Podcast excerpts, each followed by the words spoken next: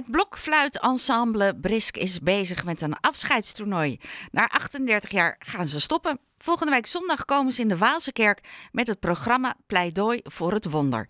Aan de telefoon Bert Honing, een hele goede morgen.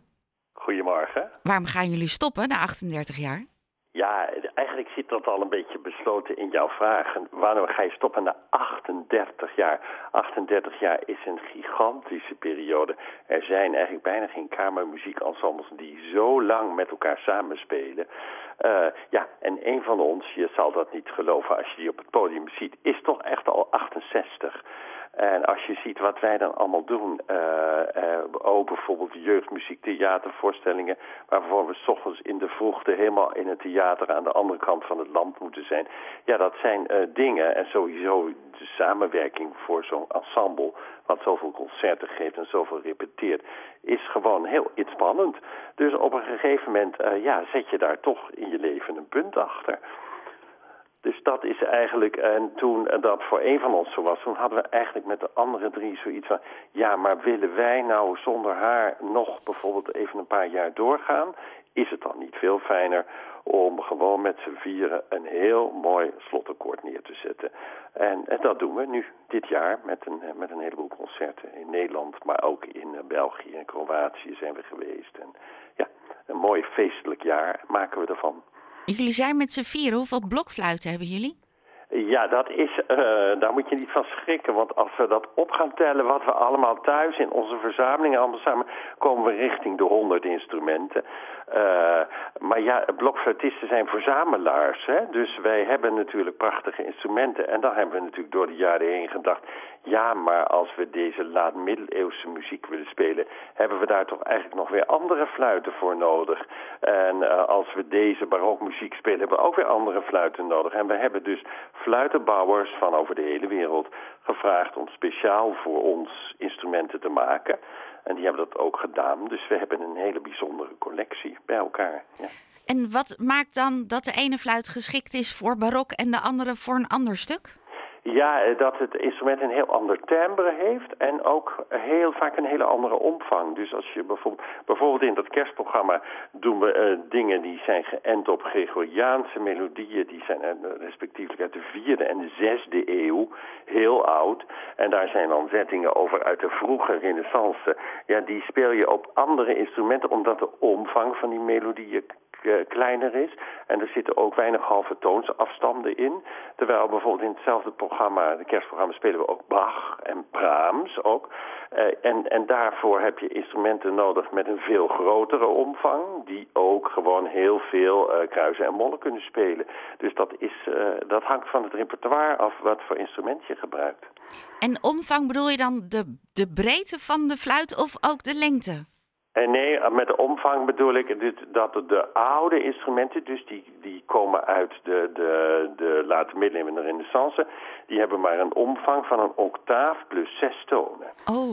En uh, de, de latere barokinstrumenten en ook de instrumenten waarop we bijvoorbeeld moderne muziek, die speciaal voor ons gecomponeerd is, die, uh, die hebben vaak een omvang van meer dan twee octaven.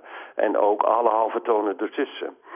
Want ik had even bij jullie op de website gekeken, maar ik zag ja. ook blokfluiten die bijna langer zijn dan jullie. Ja, maar dat is eigenlijk niet als het ware de omvang dat je dat is, omdat uh, blokfluit is eigenlijk een familie van instrumenten. Dus uh, dat heet een consort. Hè. In de renaissance noemen ze dat een consort. Dat hoort allemaal bij elkaar. En dat is van uh, kleintjes tot inderdaad hele grote, tot een C-bas en een contrabas.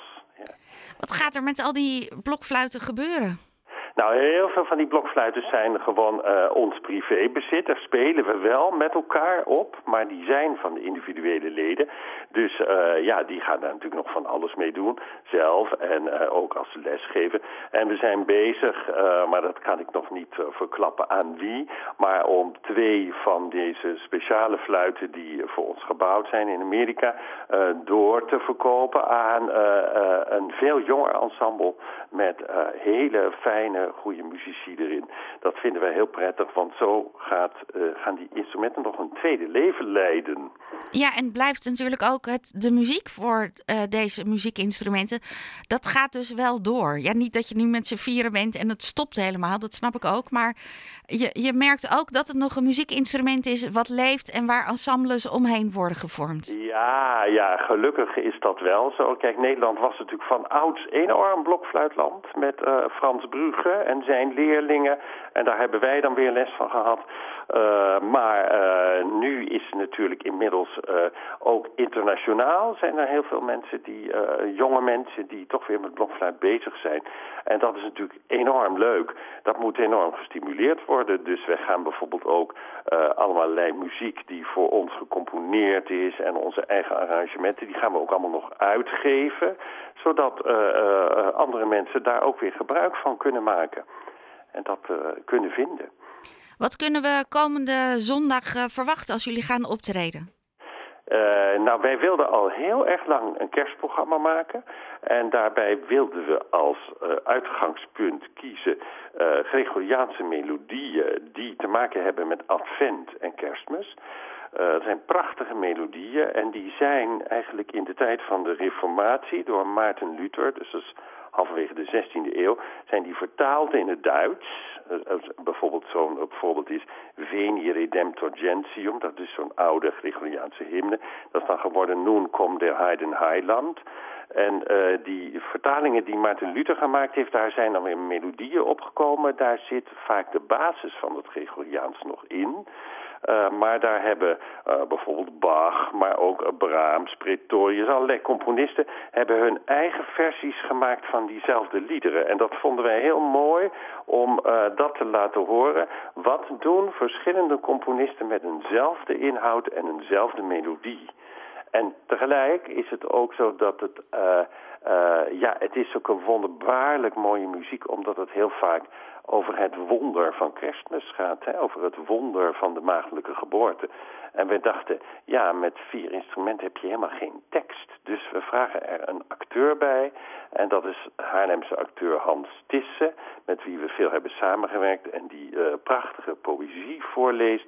En ook in een aantal gespeelde scènes uh, ja, eigenlijk een pleidooi doet voor het wonder. Omdat wij het gevoel hebben, uh, in onze tijd is iedereen heel feitelijk en uh, zegt nou ja, bijzondere dingen, nou dat, kan eigenlijk niet. Maar het is heel mooi om af en toe toch eens te kunnen denken, dingen kunnen toch wonderbaarlijk goed gaan of anders gaan. En dat is wel iets wat we in deze tijd nodig hebben. En dat allemaal in de Waalse Kerk in Haarlem? Allemaal in de Waalse Kerk in Haarlem. Ja, dus tekst, poëzie, muziek, alles komt bij elkaar op een hele mooie manier. En Bert, jullie vinden het belangrijk dat kinderen ook mee kunnen komen. Dus iedereen ja, tot 12 jaar mag ja, gratis mee? Is dat, ja, natuurlijk is dat heel leuk. Ja, uh, we hebben heel erg veel met Brisk voor kinderen gespeeld.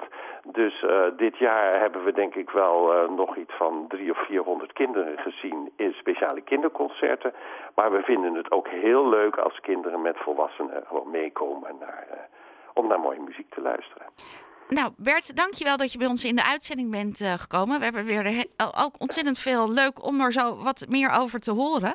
Ja, graag gedaan. Ik hoop dat uh, mensen komen luisteren in Haarlem, want het uh, is heel erg de moeite waard. Dat snappen we. Naar jouw leuke verhaal over hoe het concert tot stand is gekomen. Ik wens jullie ontzettend veel plezier en toi toi toi natuurlijk voor het concert in Haarlem. En het is ook een beetje een raar jaar dan uh, voor jullie zo met een afscheid ja, voor de deur. Je zou kunnen zeggen, het is ook een beetje bitterzoet. Want uh, het is heel erg leuk om samen zo'n feestelijk slotakkoord te zetten.